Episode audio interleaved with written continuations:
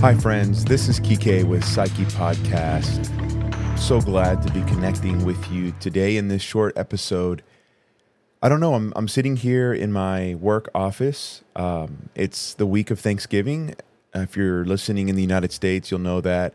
And so I'm, I'm actually working Monday and Tuesday, got a full day of clients, and um, trying to take some time off to spend with family uh, Wednesday, Thursday, Friday, and then the weekend. But I thought I would just drop this episode to just uh, highlight a few things I've been reading and thinking about, some of the things that have happened in my life lately, uh, as a way to give you a bit of a, of a personal connection. Um, you might have seen on social media that the other day we bought a French bulldog. And this French bulldog, his name is Merlin, uh, which is uh, playing off the fact that he's the Merle coloration, the the white and kind of dark gray. He he's really beautiful with these two blue eyes. Uh, he's already captured my heart. I'm in love. He is uh, so stinking cute and has the best personality, and he's getting along great with our other two dogs. We have two other pugs, Bear and Robbie. Uh, my uh, my mother in law actually lives in in a kind of a house apartment in our backyard uh, she has Parkinson's, so we help take care of her, and so she technically has Robbie, the other pug, but they all get along. It's been great. Um, it, it's a little stressful to have a puppy back in the house, waking up early again, uh, cleaning up all their shit. Uh, man, this little guy is a shit machine. Um, he is he's he's Merlin definitely in the sense that he can magically produce shit all over the place. Um, it's it's kind of funny and adorable but yeah, um, he he's important. Um, he's definitely a new important addition to our family, and we're excited. And uh, I think everyone at Thanksgiving is going to have a blast meeting him and and loving on him. In, in terms of what I've been reading and thinking about, and just kind of sitting with in terms of my psyche. Um, I've, I've been reading Robert Bly's book on masculinity entitled Iron John and and this is a book where he takes one of the Grimm fairy tales uh, entitled Iron Hans. I, I, think some have, like Bly, referred to it as Iron John. And he looks at this fairy tale as a as a mythology to help men understand what it means to really be a man at kind of the deeper psychic, spiritual level. I, I, won't get into the specifics of the fairy tale or the myth now. Um, I, I'm hoping to do that maybe in later episodes. I, I plan on maybe having some friends and therapists and hopefully scholars to help me kind of discuss it and process it. But uh, but this story has been really interesting and, and it's got me thinking quite a bit about my own identity as a man, my, my own thinking. Um, I, I, I did sort of cut my teeth in a lot of ways therapeutically in the world of Jungian psychology. It's still very dear to me. Um, as if, if you listen to the podcast at all, you know that I try not to identify with any school. I, I always love uh, the line from Jung, whether he actually said it or if it was apocryphal. I'm not 100 percent sure, but he's he was once asked if you know he aligned with some of the people in the Jungian school of psychology, and he said, "I thank God that I am not a Jungian." And I just so love that. You know, the idea of of killing the Buddha and not identifying with anything is uh, of utmost importance to me. But because I work almost exclusively with males in my therapeutic practice, I, I work with a lot of young men who are struggling to launch into the world, into adulthood, uh, thinking about masculinity and adulthood and initiation and and what it means to have a connection with what Bly might call a healthy, wild, masculine energy is actually really important to me. Now, as I'm reading the book, as I'm even saying these words in this episode, I I feel a part of my psyche cringe because I definitely don't align with the manosphere or you know men's rights movements or a lot of the the bullshit that I find online, which is really I think unhealthy forms of masculinity and can be quite toxic and are, I think, governed by patriarchy and neoliberal capitalism, on and on and on. But I do think that there is a place in the world of therapy and in, in, in, the world of even psychoanalysis. There, there, there's a place to reflect on masculinity as, as an identity. And I think the book Iron John is going to be an interesting way to get into some of that stuff. Um, I already disagree with aspects of it. I I see it maybe from a different perspective.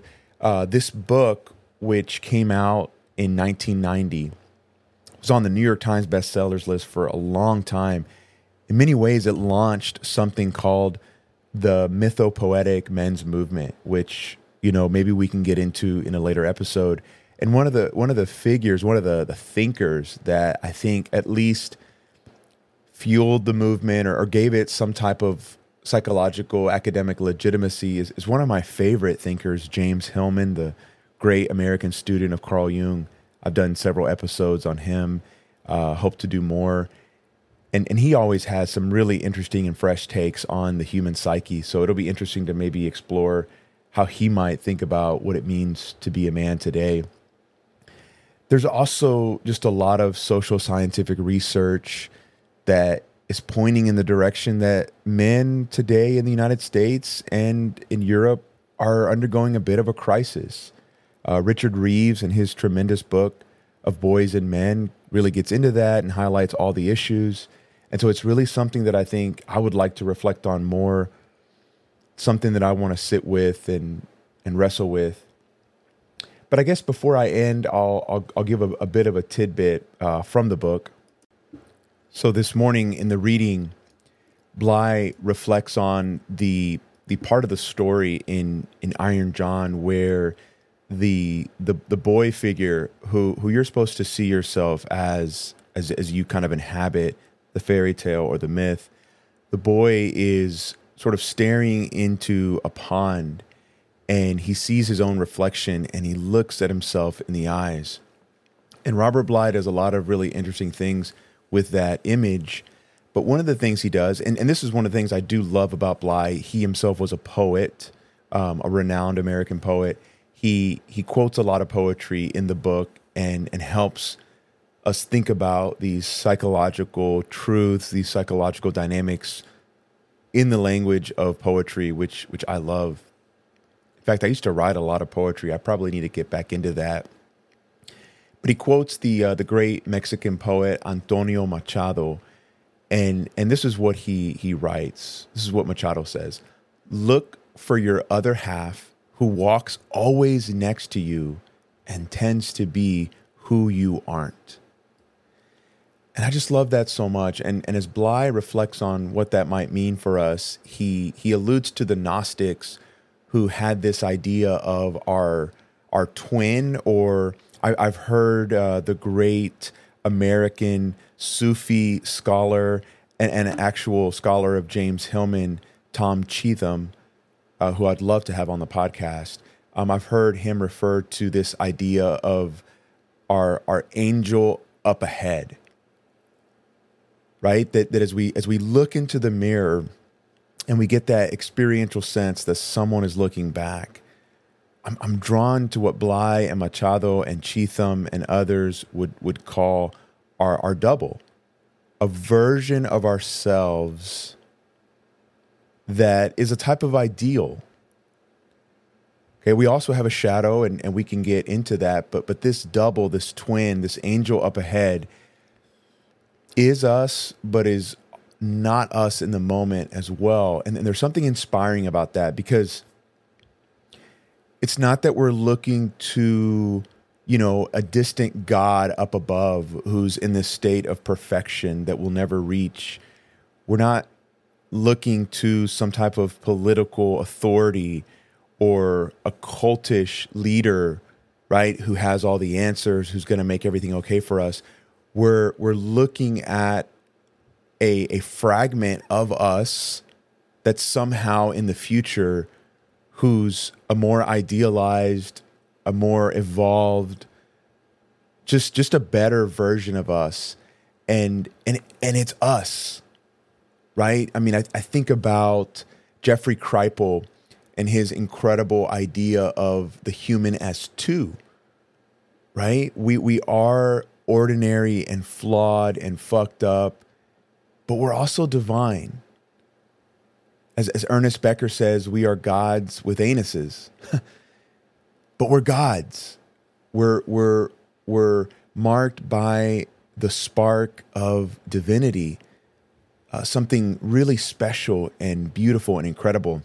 Now, I'm the first to say that this has to apply to everyone men, women, trans individuals, the whole gamut. So, this is not exclusive to masculinity, but this is an episode where I'm trying to highlight the importance of reflecting on men and their issues and their spirituality. So, as, I, as I'm sitting with Robert Bly, as, I, as I'm wrestling with all the sources of thought that inspire me, I'm, I'm, I'm, I'm thinking today, I'm sitting today with this idea of the angel up ahead, our double, our twin. What Machado says is the other half of us who walks next to us, but who is what we are not. And, and maybe I'll end with that. That's my call to you. That's my challenge, I guess you could say, to look in the mirror today, or if you can't do that, as you're sitting with yourself and you're having an experience of yourself experiencing yourself, as crazy as that sounds, who's your other half? Who's the double? Who's the twin?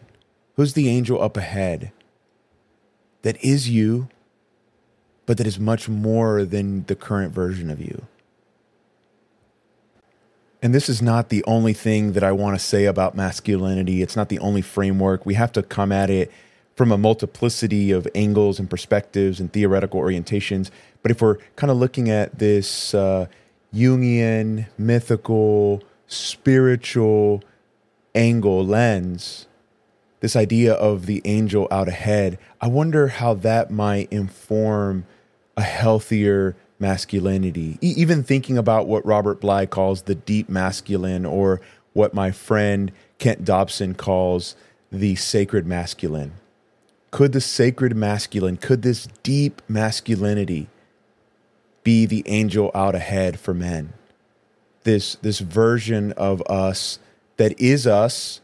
It's not divorced from our masculinity. It's not divorced from our real life, but is somehow inspired somehow shaped and energized by these deep spiritual dynamics that are not just healthy for us, but that are healthy for women and trans people and, and creatures on this planet, healthy for the environment. I think it's something to think about. My hope is that that inspires you, that that challenges you, and that it makes your day just a little bit better. Thanks so much, everyone, for listening to Psyche Podcast. If you can, I'd love for you to go to either Apple Podcast or Spotify and leave me a rating and a review. If you could leave me a positive one, I would so appreciate that. Please, as always, share this episode and any other one that you enjoy with your friends, with your connections on social media. And let's stay connected send me an email if you have any ideas of people that might want to talk about masculinity within the framework that that would make sense for Psyche podcast, then hit me up. Let me know. Um, I, I want to be focusing a little bit more on this in the year to come in 2024. All right. I love everyone. I hope you have a great week. And as always, continue the conversation.